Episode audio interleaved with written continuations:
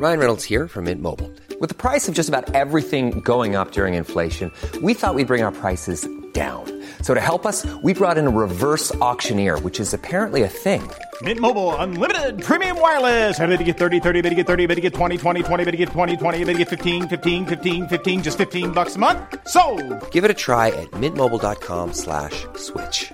$45 upfront for three months plus taxes and fees. Promo for new customers for limited time. Unlimited more than 40 gigabytes per month. Slows. Full terms at mintmobile.com.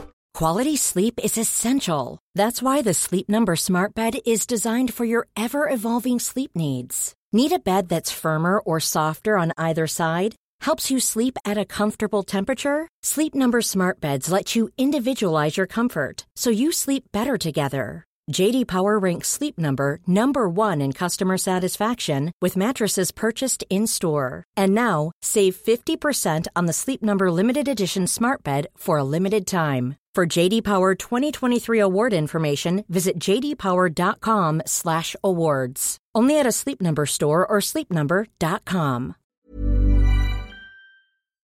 Denne episoden er i samarbeid med Kreftforeningen. Som fast giver til Kreftforeningen er du med på å skape håp og forandre liv. Og det både høres ut og er en stor ting. Men det trenger ikke å være en stor sum for deg. For prisen av bare en og en halv frossenpizza i måneden kan du bidra til forskning, behandling og hjelp til livet med kreft og livet etter kreft. Bare det utgjør en forskjell. Så gjør en forskjell.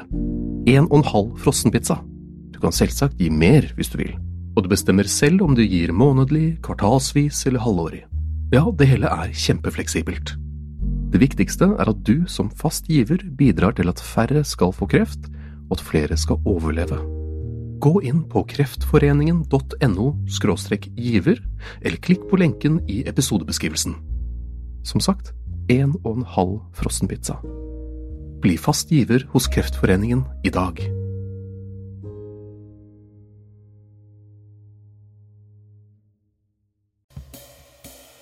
Velkommen skal du igjen være til Historier som endret verden. Podkasten hvor du og meg sammen skal bli litt klokere på hva det er som ligger bak alle disse historiene som til sammen er blitt fortellingen om hvordan verden ble slik den er i dag.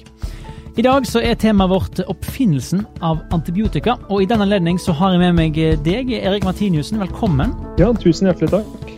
Du er da journalist og forfatter, og du har bl.a. skrevet boken 'Krigen mot bakteriene'. Og jeg vil egentlig begynne da veldig enkelt. Hva er egentlig antibiotika for noe? Ja, altså, antibiotika er jo et, et kjemisk stoff som uh, dreper bakterier.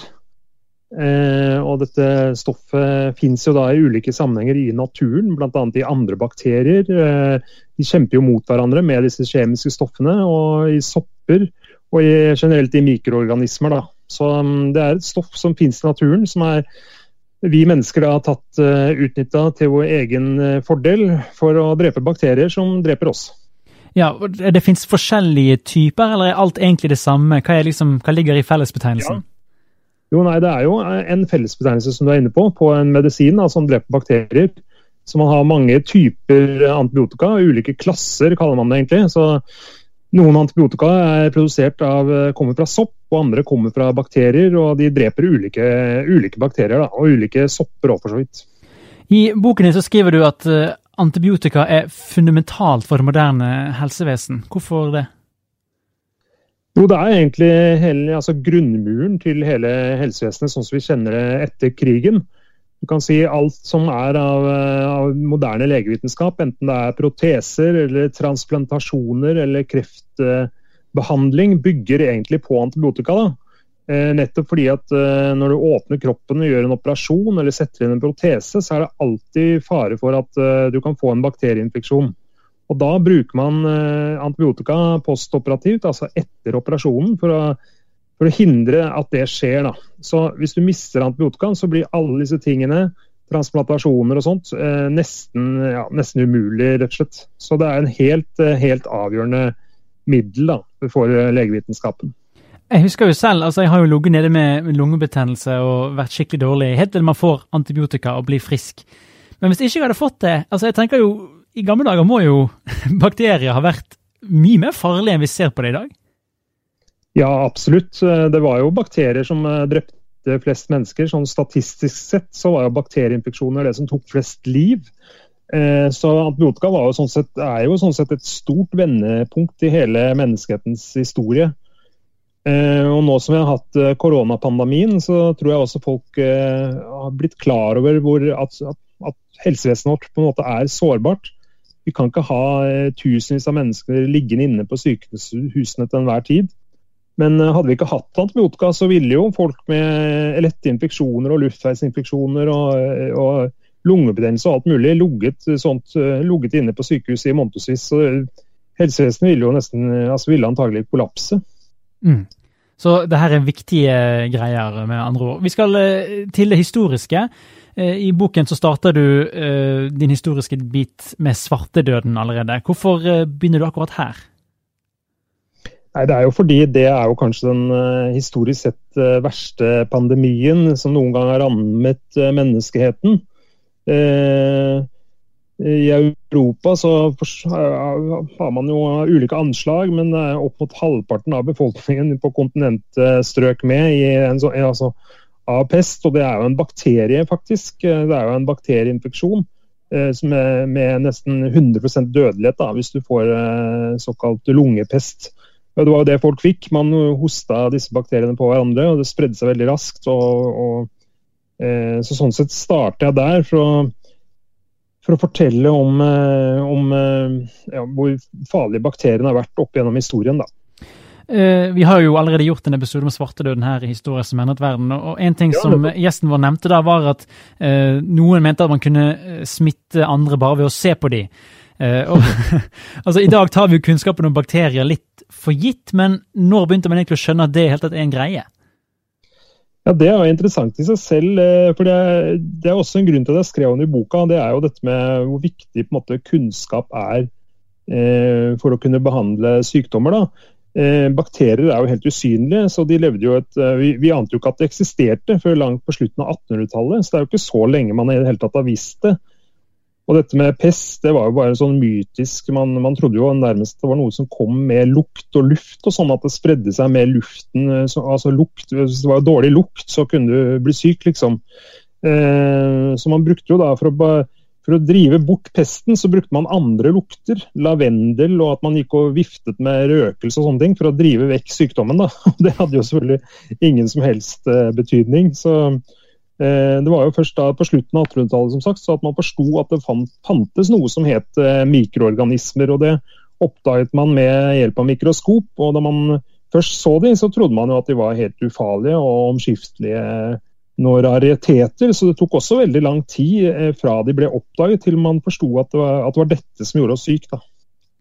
Og altså Du sier slutten av 1800-tallet. Da er det ikke så lang tid til vi skal til eh, 1928 og en mann som heter Alexander Fleming, som blir en, en, nøkkelmann i denne fortellingen. Så det her har gått fort?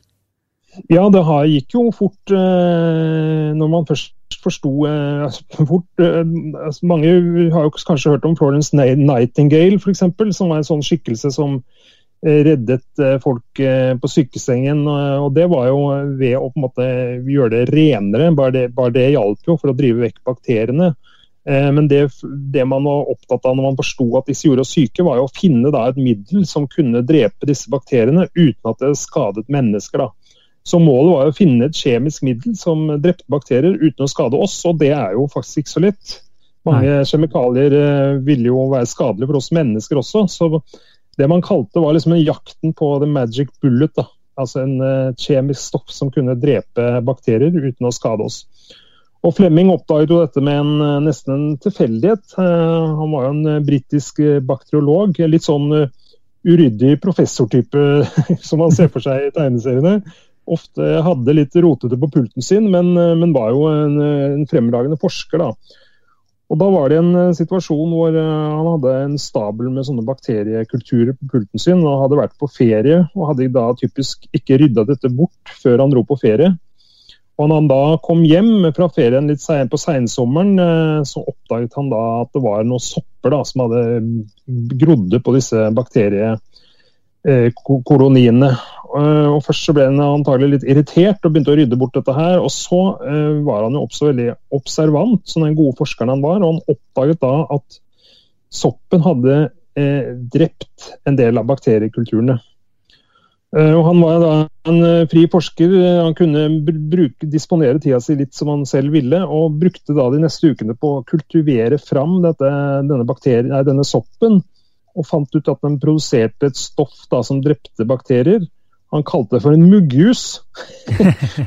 Um, og han uh, eksperimenterte litt på mus og sånt, og fant ut at uh, det virka som dette her kunne drepe bakterier uten å skade mennesker. da. Uh, men historien stopper jo ikke der, for det er ikke sånn at nå plutselig så har han løst alt sammen? Nei, dessverre. Dette, selve oppdagelsen var jo et stort gjennombrudd. Men, og Han publiserte artikler om det, men han fikk ikke de nødvendige midlene til å utvikle dette medisin. Og han trodde vel he egentlig ikke helt på det selv. For han oppdaget at man måtte ha ganske store mengder da, med penicillin, som han kalte dette stoffet, eh, for å redde et menneske. Så eh, Det ble sammenligna med å fylle et badekar med vann uten at du, eh, altså, uten å, med proppen åpen. Du måtte fylle på med penicillin hele tiden. Mm. Og Sånn er det jo i dag. Du må jo ta, må ta en ny tablett hver dag. Så du må jo ha eh, for, å, for å drepe bakteriene. Så det var først da, eh, under krigen, at, man, at, det ble helt prekært, altså under annen verdenskrig, å finne et middel mot, eh, som drepte bakterier. Eh, for ikke sant, Soldatene løp ut eh, i skyttergravene, fikk kanskje et skudd i skulderen, og så ble de døde pga. infeksjon. da. Ikke pga. skuddet, ikke sant, men pga. bakterieinfeksjon. Og Da ble det helt avgjørende å finne medisiner for dette, her, så man kunne redde soldat, flere soldatliv. Eh, og På Oxford-universitetet var det da et forskerteam som plukket opp denne gamle artikkelen til, eh, til Flemming. De fikk hjelp av amerikanerne og begynte å storskala produksjon da, av eh, penicillin. Og Den første gangen dette kom i virkelig bruk, da, i storskala bruk, var ved invasjonen i Normandie, altså D-dagen 1944. Så, så, det ble rett og slett en viktig middel i krigen også. Dette var reddet masse soldatliv ved invasjonen av Normandie. Og det var også selvfølgelig en veldig viktig propagandaseier da, for de allierte at de hadde denne mirakelmedisinen eh, som reddet soldatene. Bare en liten sprøyte, og så spratt de opp og kunne slåss videre. Mens eh, tyske soldater døde på lasaretten av en eller annen infeksjon. Ja, for Du går så langt i å skrive at det, at det her er mirakelkuren som redder D-dagen? Ja, altså det, det, er jo det historikerne mener, at denne kuren var svært viktig for, eh, for de allierte. da. Eh, det er kanskje litt overdrevet å si at det redder D-dagen. Det er jo mulig at man ville vunnet fram uh, uansett, men det reddet jo veldig mange soldatliv og var viktig for uh, invasjonsstyrken. da. Du, altså denne, disse forskerne som uh, tok opp Flemming sin, sin forskning etterpå, du skriver blant annet i boken at de fant løsningen i en muggen melon? Ja, ja det, du var jo inne på at det finnes flere typer antibiotika. Og det finnes eh, også da flere typer penicillin, faktisk, som er en type antibiotika. da. Eh, og Flemming fant først en, en, et type penicillin eh, som var effektivt, men disse amerikanske forskerne fant jo da en annen muggsopp. En annen type, Denne muggsoppen ble kalt penicillinium. Og Det finnes flere typer penicilliniumsopper. da. Og De fant da en, en muggsopp, en penicillinium, på nesten, det også nesten ved en tilfeldighet, på et kjøpesenter på en melon. Så ja. fant de et annet penicillinium som var lettere å dyrke fram. Da, for det var en veldig dyr og krevende produksjon den gang. Og Man fant ut at denne, denne andre typen penicillinium da, var lettere å produsere og, og sånn sett billigere å lage. da. Jeg er litt lyst til å gå tilbake til det her med, med krig. fordi du sier liksom at krigen skapte et stort behov. Men uh, i 1928, når uh, Flemming fant det her, så var det jo ikke noe krig. Uh, Iallfall ikke i den skalaen. Tror du at det på en måte var nøkkel som gjorde at det her ble noe man gadd å bruke ressurser på? Ja, det tror jeg jo absolutt. Det er jo alltid sånn at det ofte skjer store teknologiske framskritt, på, i hvert fall på enkeltområder i krigssituasjoner.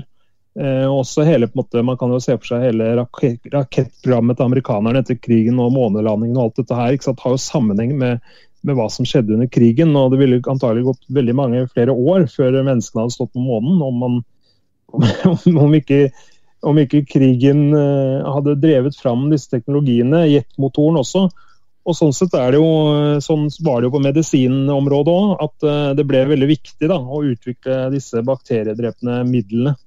Så uten at man skal si at uh, krig er noe gode av den grunn, så, så, det, så, så har det jo åpenbart spilt en rolle da, for uh, utvikling av penicillin, i hvert fall. Ja, fordi de allierte prøvde vel antar jeg da å holde dette her ute av tyskerne sine hender? Ja, og det er jo en spennende historie i seg selv. Det var jo nesten en sånn slags tungtvannshistorie, det her, hvordan de prøvde å hemmeligholde penicillinproduksjonen. Han Flemming hadde jo skrevet en artikkel eh, allerede i 1928 som Saft. Eh, og Den var jo offentlig tilgjengelig i forskningstidsskrifter, og sånn, så nazistene ble jo desperate etter å få tak i penicillin. Og i, eh, På Passpester-instituttet i Paris, et forskningsinstitutt i Paris, så hadde de da eh, utvikla noe penicillin av altså De hadde fått noen prøver av Flemming på 30-tallet. Og Der hadde de altså eh, prøver som de kunne produsere penicillin av, og nazistene fikk nyss om dette her. Men da hadde franskmennene gitt de da falsk eh, penicillinium, da. Mm. altså en annen sopp. Så de, de, klarte aldri å utvikle det penicillinet. Så helt, helt, på tampen av krigen skal de ha klart å produsere veldig små kvanta eh, i Berlin, men eh, det ble altfor lite, og de kom aldri langt nok, da.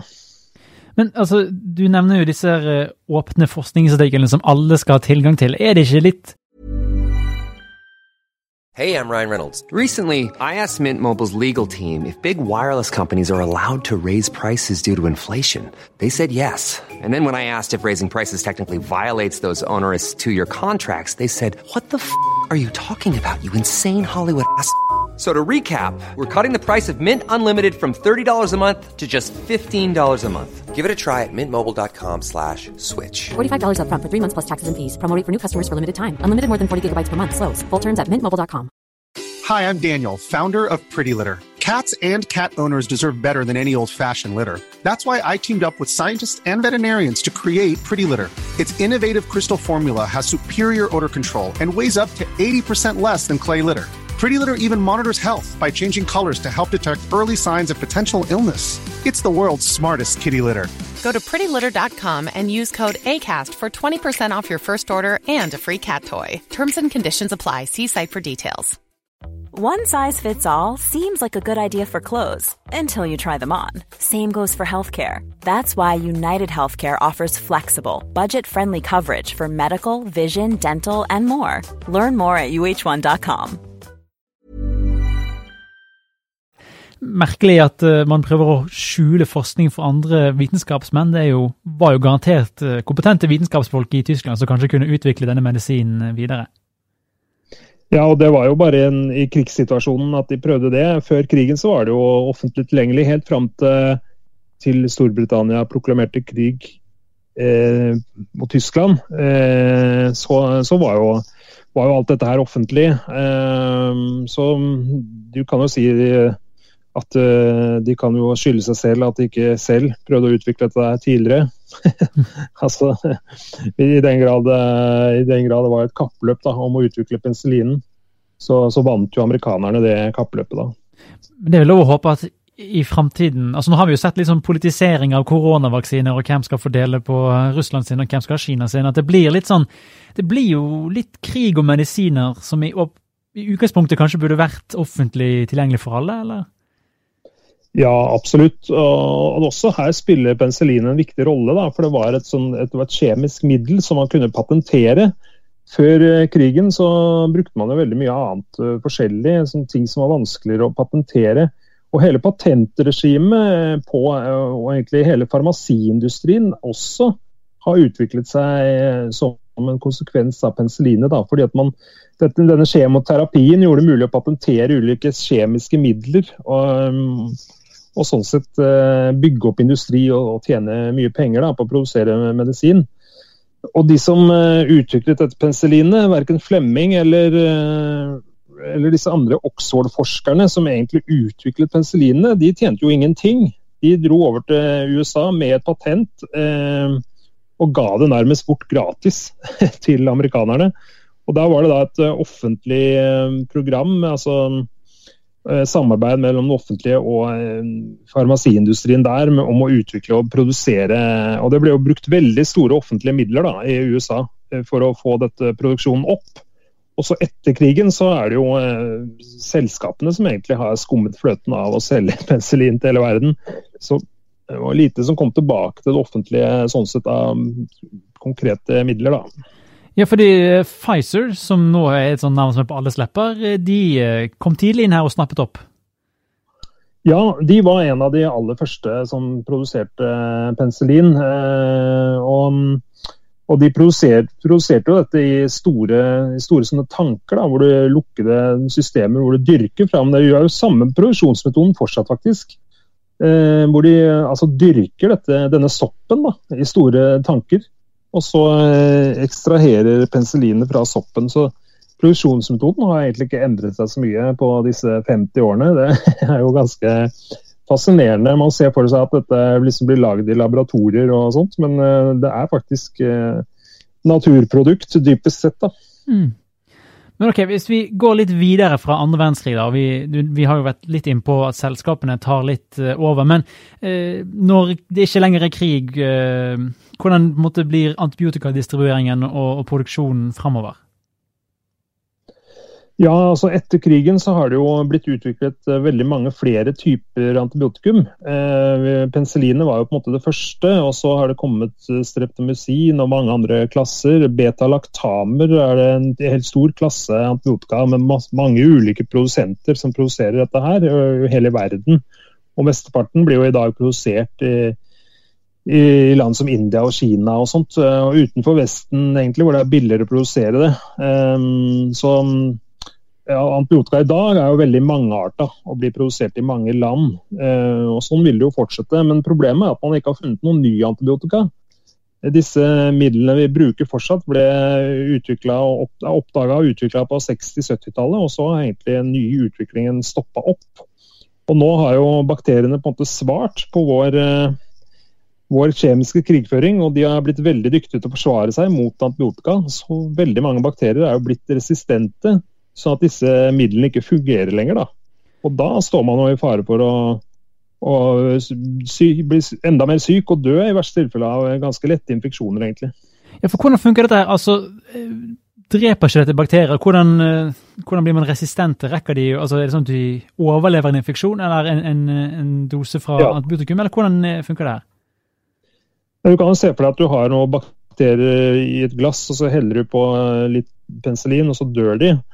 Men uh, bakteriene utvikler så da uh, motstandskraft mot dette her på ulike, system, ulike måter. At de kan klare å pumpe ut penicillinet av, cellene, av cellemembranen. At de har utviklet uh, måter å forsvare seg på rent genetisk. Da. Og de muterer jo raskt på samme måte som virus. og de, altså de, de utvikler seg mye raskere da, enn flercellede dyr. Altså de kan liksom utvikle på et, på et, par korte generasjoner, i løpet av 20 minutter, så er det en ny generasjon med bakterier. Og i løpet av da, en time så har du tre generasjoner med bakterier. Så selve utviklingen av bakteriesamfunnet skjer veldig raskt, så de lærer å forsvare seg da, mot eh, antibiotikaen. Ja, fordi I 1961 så begynner det du i boken eh, kaller for syndefallet. For Det er en mm. artikkel som publiseres i British Medical Journal. Hva står det der? Jo, dette var jo veldig alvorlig. Man trodde jo da på 50- og 60-tallet at nå var på en måte krisen løs. Man hadde et middel, en fantastisk kur mot bakteriesykdommer. og, og menneskene, altså Disse bakteriologene ble jo hylla som uh, helter. ikke sant? Og Så kommer da denne oppdagelsen i 1961 hvor man oppdager uh, en hudbakterie som er uh, resistent mot, mot flere typer antibiotika. da. Eh, og Det var den første oppdagelsen av det man kaller MRSA, som var en av de første resistente bakteriene. Og I dag så dreper jo MRSA eh, flere, flere titusenvis av mennesker eh, i USA ja, alene hvert år. Så det er jo en veldig frykta og, og skummel bakterie. Um, men den gangen, i 1961, så gikk det jo nesten sånn uh, upåakta hen denne artikkelen eh, ble produsert, som hun, hun, som oppdaget dette her, eh, ble jo aldri noe kjent. og eh, Denne artikkelen som hun skrev, var liksom et veldig sånn anonymt tidsskrift. så Det gikk mange år. og bakterien fikk fortsette å utvikle disse resistensegenskapene, og MRSA fortsatte å spre seg til veldig mange land før man innså alvoret. da. Ja, du, du, forteller også i boken at matproduksjon har en, en viktig bit med dette her å gjøre? Ja, helt klart. Eh, man, eh, når penicillin og, og, disse antibiotikumene først ble oppdaget, så ble det jo ansett som en mirakelkur. Eh, det redder jo veldig, veldig mange menneskeliv. Man begynte å eksperimentere med antibiotika på alle mulige måter. Og Innenfor kjøttindustrien så begynte man å gjøre forsøk på dyr hvor man ga de dyrene antibiotika. Og Da oppdaget man til sin overraskelse at dyrene vokste raskere. Altså, altså, Hvis du ga antibiotika i maten til kylling og gris, så vokste, de raskere. Og Det var jo et, også et fantastisk oppdagelse. ikke sant? For det, det, var jo veldig behov for å utvikle altså Etter krigen var det underskudd på mat, og man trengte å øke produksjonen av mat. så Dette begynte man å gjøre rutinemessig i både i Europa og USA, å dele ut eh, antibiotika i maten til dyrene. Eh, sånn, og da, da ble jo enda mer bakterier utsatt for eh, antibiotika. Og disse tarmbakteriene til dyrene ble jo resistente mot eh, antibiotika. da. Og, disse resistensegenskapene som bakteriene har, kan de dele seg imellom. Og dette har jo da blitt overført fra dyrebakterier kan du si, til menneskebakterier og tilbake igjen og vice versa. Så jo mer antibiotika du bruker, enten på dyr eller mennesker, jo, jo større fare er det for å utvikle mer resistens. Da. Og Det er jo nettopp det som har skjedd. Og som du er inne på, så bruker man jo enormt med antibiotika i kjøttproduksjonen. Fortsatt så går 80% altså 8 av 10 tabletter, da, går til eh, ja, blir brukt i kjøttproduksjonen, rett og slett. Og Det er jo da i USA og Kina og, og Europa man bruker det her. Hvorfor ikke vi oftere om dette her, hvis det er så risikabelt som, eh, som det?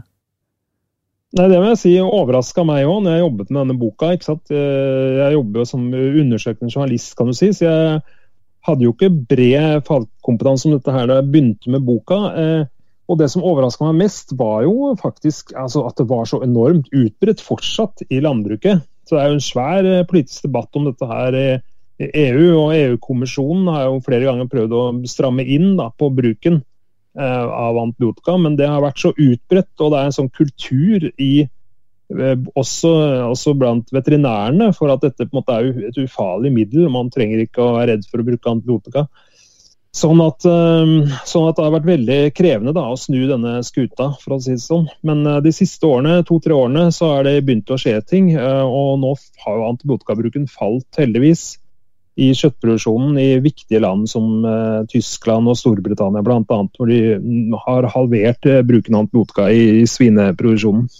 Men Hvis vi skal beskrive antibiotikaresistente bakterier som en helsekrise, vil du si at vi står i krisen, eller er vi på nippet? Eller liksom hvor i tidslinjen er vi i denne krisen her? Ja, Godt spørsmål. Eh, på en måte står vi jo i krisen. Fordi at det allerede i dag er 700 000 mennesker Eh, årlig som dør av en eller annen eh, resistent Oi. bakterie. Så en infeksjon fra resistente bakterier. På en annen side så kan jo dette bli veldig veldig mye verre hvis vi ikke eh, klarer å snu skuta nå. Og Framskrivninger sier at ti millioner mennesker kan dø årlig innen 2050. Og Da er vi jo der vi var på 30-tallet, hvor bakteriene igjen er de som tar flest menneskeliv. Hvor det er den virkelig farlige sykdommen. Eh, og Dit vil vi jo ikke. Så det jobbes jo veldig med å utvikle både nye antibiotikum og, og kutte bruken da, i kjøttproduksjon. Og også unødvendig bruk eh, hos mennesker. da. Er du optimist for dette her, eller uh, syns du liksom det går riktig vei, eller? Ja, altså på et sett og vis så er jeg jo det. Jeg klarer ikke helt å se for meg at det er enkelte som advarer mot et sånt typisk uh, antibiotisk armageddon, liksom at alt vil kollapse. Men det er jo en sånn uh, framskrivning, og jeg, jeg, vil jo tro at vi klarer å snu før vi er der. Men det er ingen tvil om at det kommer til å bli mer alvorlig før det blir uh, bra igjen. Eh, og det, det, trengs, det, trengs, mer opplysning, og det trengs at både leger og kjøttindustrien og ja, folk flest informerer seg om dette her, og at man tar det på alvor. Er det sånn nå at når, eh, hvis legen sier at f.eks. for eksempel, nå skal barna dine få antibiotikakur, at du blir litt sånn sier du liksom hei, vent litt, er vi på det nivået, liksom? Jeg sier Det jeg er opptatt av, da, er jo at vi må bevare antibiotikaen til de som virkelig trenger det. Vi trenger det i, på sykehusene til operasjoner osv. Så, videre. så man kan jo godt uh, spørre fastlegen sin to ganger om du egentlig trenger den antibiotikakuren. Og Det er jo egentlig fastlegens oppgave også, å, og sjekke om, uh, du, om, du trenge, om, du trenger antibiotika, eller om, om dette er en lett infeksjon som går over i løpet av et par dager. ikke sant? Og Ofte så er det jo sånn en halsbetennelse eller ørebetennelse og sånt trenger man ikke nødvendigvis å, å ta antibiotika for å behandle. da. Så det er jo det er her, her, det er mulig å, å, stramme inn. og eh, På verdensbasis så går over halvparten av antibiotikaene i primærhelsetjenesten til sånne lette luftveisinfeksjoner, typisk halsbetennelse f.eks., så man egentlig ikke kanskje trenger å bruke antibiotika. og At man kan bli frisk uh, uten å bruke antibiotika av sånne lette infeksjoner. Om vi skal liksom prøve å konkludere. altså Som du sier, liksom, når det her kommer under andre verdenskrig, så er det et mirakel. Og allerede nå, under 100 år senere, så virker det som en tidsinnstilt bombe som holder på å eksplodere i, i trynet vårt. Hva, hva, skal vi liksom ta med oss videre? Ja, eh, det, det, det, er, det, var jo, eh, det var jo en gudegitt eh, gave, på en måte. Og en av verdenshistoriens viktigste oppdagelser. Så Det er jo veldig viktig at vi klarer å bevare den. Det var jo en mirakelmedisin. Det er en mirakelmedisin. Så det er ekstremt viktig at vi klarer å ta vare på denne eh, medisinen og ikke misbruke den. da. Det er jo det vi må lære. Ikke sant. Eh, jeg får si til du som hører på, hvis du har lyst til å forstå mer av dette her, så eh, får jeg anbefale boken 'Krigen mot bakteriene'. Den er veldig god. Eh, Erik Martinussen, tusen takk for at du var med i Historie som endret verden. Hjertelig takk for at jeg fikk komme. Du har hørt historier som endret verden, med Johannes Grindheim Ølfernes.